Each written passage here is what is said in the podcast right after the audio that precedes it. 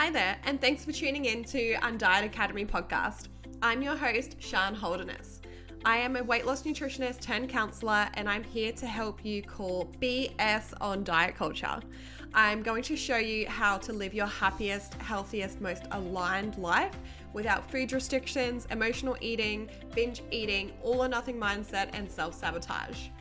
I'm going to show you some really important nutrition concepts, counseling theories, mindset tips and tools, and show you how to reconnect and create a really beautiful, nurturing relationship with your body. I can't wait to share all of this with you in the Undiet Academy podcast. Thank you so much for listening. Before we begin this episode, it's really important for me to acknowledge the traditional custodians of the land upon which I am recording this episode. For me, that is the Kabi Kabi and the Yagara people. I pay my deepest respects to the elders past, present, and emerging. Hello, everyone. Welcome back to Undiet Academy podcast. I don't know if you can hear any noise in the background. I did test and I couldn't hear it but I have this really funny situation that keeps happening. Every single time I go to record a podcast or a training for um, Undiet Academy, the council thinks it's a really great idea to start like mowing and whippersnipping out the front. Uh, where we live, we have a beautiful park and, and lakes right out the front of our house.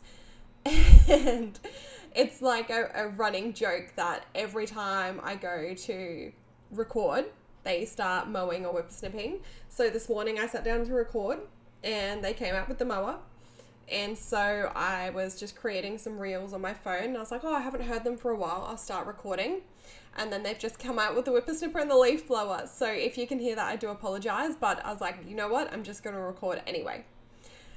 So, um, yesterday afternoon, I hopped onto Instagram and I did an Instagram live about uh, the moment I knew dieting was making me unhealthy. And I thought I would actually record a whole podcast on it because I think it's a really important process uh, to know.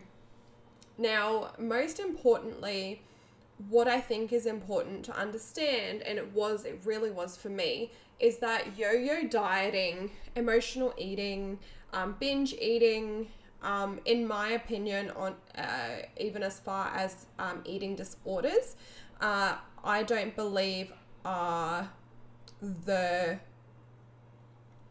I say the problem, and I say that lightly. Uh, what I mean is that they are all actually symptoms of something else. Uh, and in my experience with my clients, in all, every single client case that I have, uh, there has been something underlying the yo yo dieting, underlying the emotional eating, and it's not the behaviors themselves. Now, when we go to the extent of eating disorders, um, eating disorders do have a really, really, really negative impact on our health, and it can be, um, it, it can cause death, uh, you know, to, to put it bluntly. Um, eating disorders have, have a very high mortality rate. But what I mean by that is that you have the thing that you think is the problem, whether it's yo yo dieting's my problem, I'm an all or nothing person, that's the problem, I don't have motivation, that's the problem, I can't stick to anything, that's the problem, I'm an emotional eater, that's the problem. None of those things are problems. Uh, those are symptoms of something that's happening actually on a deeper level. And that's something that I had to realize for myself in my own journey. Now, uh, to tell the story of the moment I knew dieting was making me unhealthy, I have to go way back to my own experiences that led up to that point and this is what i mean by that moment wasn't you know what i was doing in that moment wasn't a problem it was an accumulation of a lot of things. So when i was younger i competed quite heavily in martial arts. Um, i grew up doing judo um, competed with judo and then i stepped into karate um, and I competed in karate as well, um, both of which I did for both for Queensland, so my state, and um, for karate I also competed once for Australia too. So um, it was it was actually a huge huge part of my life, but when I moved to Australia, I was 13. I moved from England to Australia.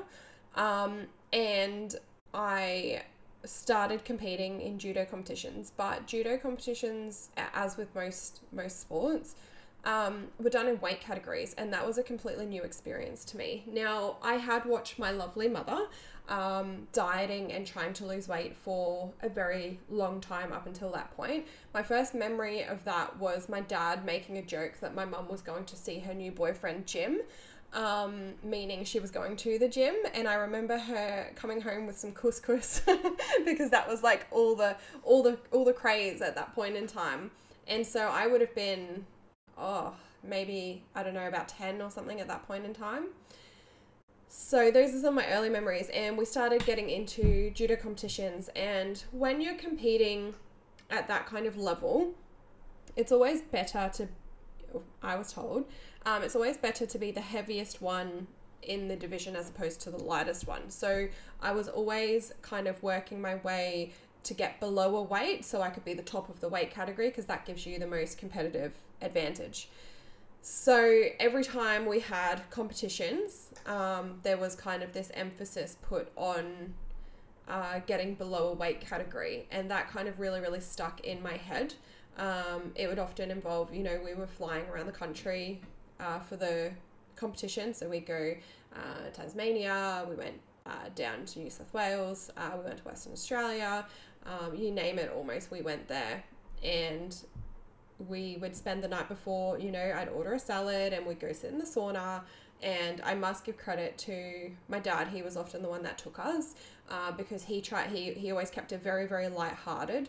Um, but in my head, it was like this big thing of getting under a weight category, and so weight really became a thing uh, that was when I first became aware of my weight, and I was I was in a very small body at that point in time.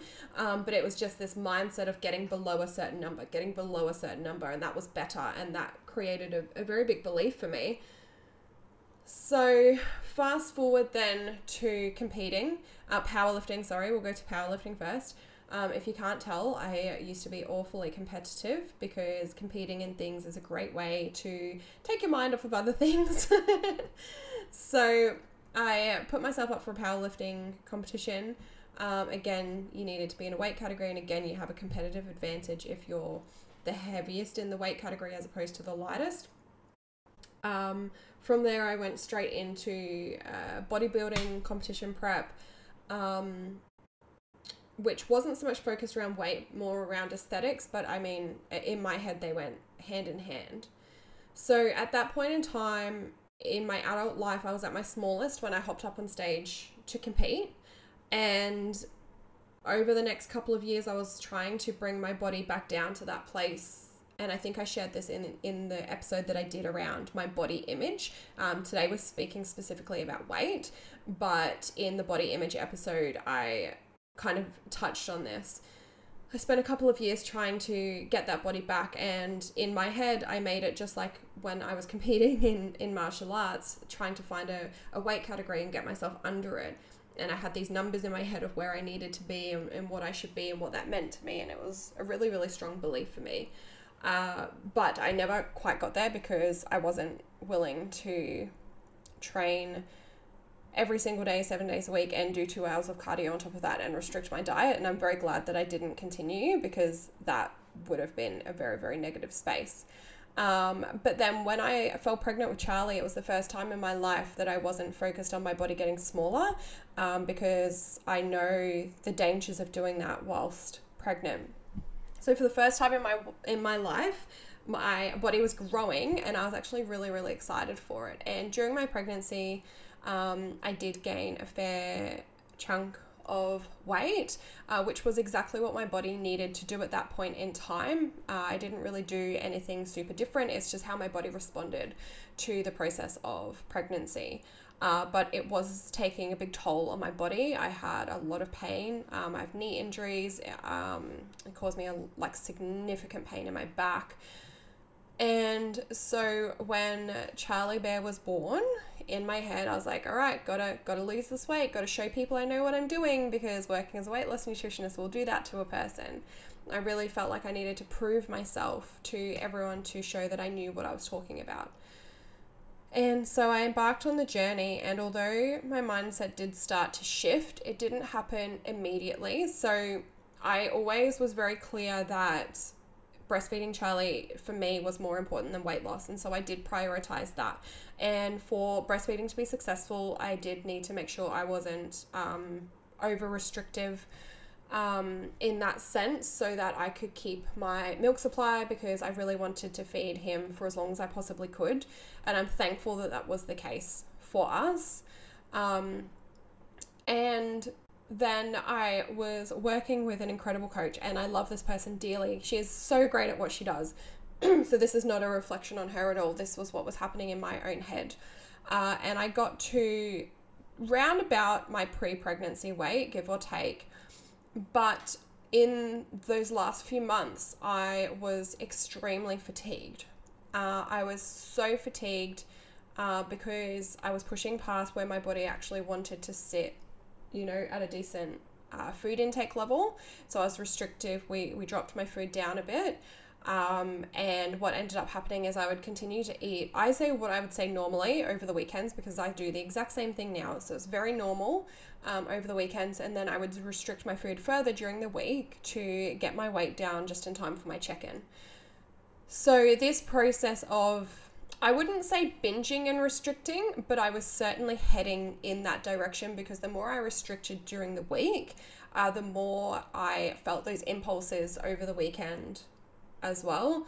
Uh, so I was really starting to get that kind of like binge restrict mindset, which I am quite familiar with because I've had that before.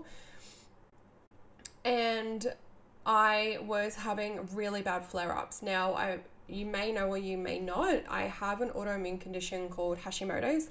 Uh, I also have chronic fatigue, and I also have um, had Ross River fever. And I get these really bizarre flare ups where I feel like I'm coming down with the flu, like my whole body just aches. I, I, I hurt so bad. It hurts to breathe, it hurts to move, my joints ache but I get really bad chills. So in I haven't had a flare up in over a year and I'll talk about that soon.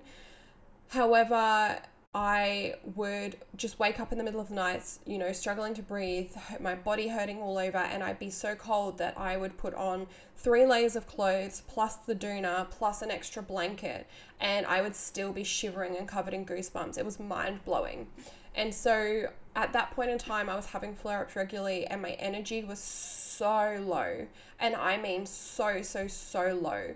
Uh, everything felt hard. Everything just breathing felt hard most days. Talking, keeping my eyes open, it, like the, the fatigue was something that I've never experienced to that level before. And so my belief with the knowledge that I have is that what I was doing to my body was actually causing this because with all these conditions where, where fatigue is, is a side effect, um, and essentially I'm then choosing to restrict my food, which is my energy intake, um, it makes sense that my body just couldn't do what it needed to do and it was it was really really struggling and I tried to push through and I tried to push through and tried to push through and I realized that I was in a really, really not good space. Uh, I was heading towards this binge restrict cycle again.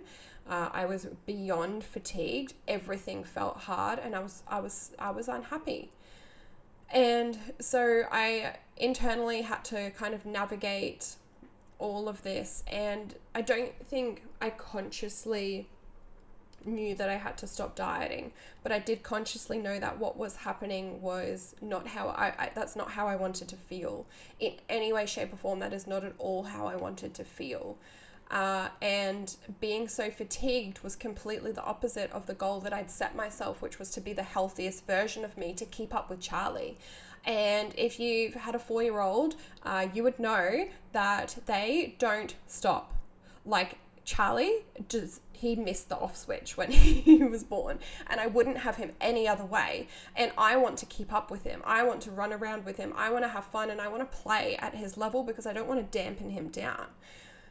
And I couldn't do that. You know, I was I was I was unhappy. I was so tired. I I couldn't I couldn't function. I couldn't perform. I couldn't I could barely train. I was that fatigued. And every time I trained, I'd end up having one of those kind of flu-like flare-ups. And it was just it was just not fun. It was really not fun. Um, I had some bloods done as well, and they showed that I had um, um, hi- uh, hypoparathyroid. So my calcium levels were very, very low. Um, there was a couple of other things that came up. My thyroid wasn't good, and I was just really not in a great space. And, and I really had to reflect and say, um, like my goal was health. My overall goal was health and energy, and here I am kind of doing the absolute opposite. And that just didn't make sense to me at that point in time. And that was when I knew. That was when I knew that this was not the goal for me. Uh, that was when I knew that what I was doing to get healthier was actually making me more unhealthy. Uh, and so it was absolutely counterproductive to the goals that I had set out for myself and I had to make a change. I really had to make a change. So I uh, did. I stopped calorie counting, um, which was what I was doing at the time. I stopped dieting, I stopped weighing myself, and I changed the parameters that I was using to define my success.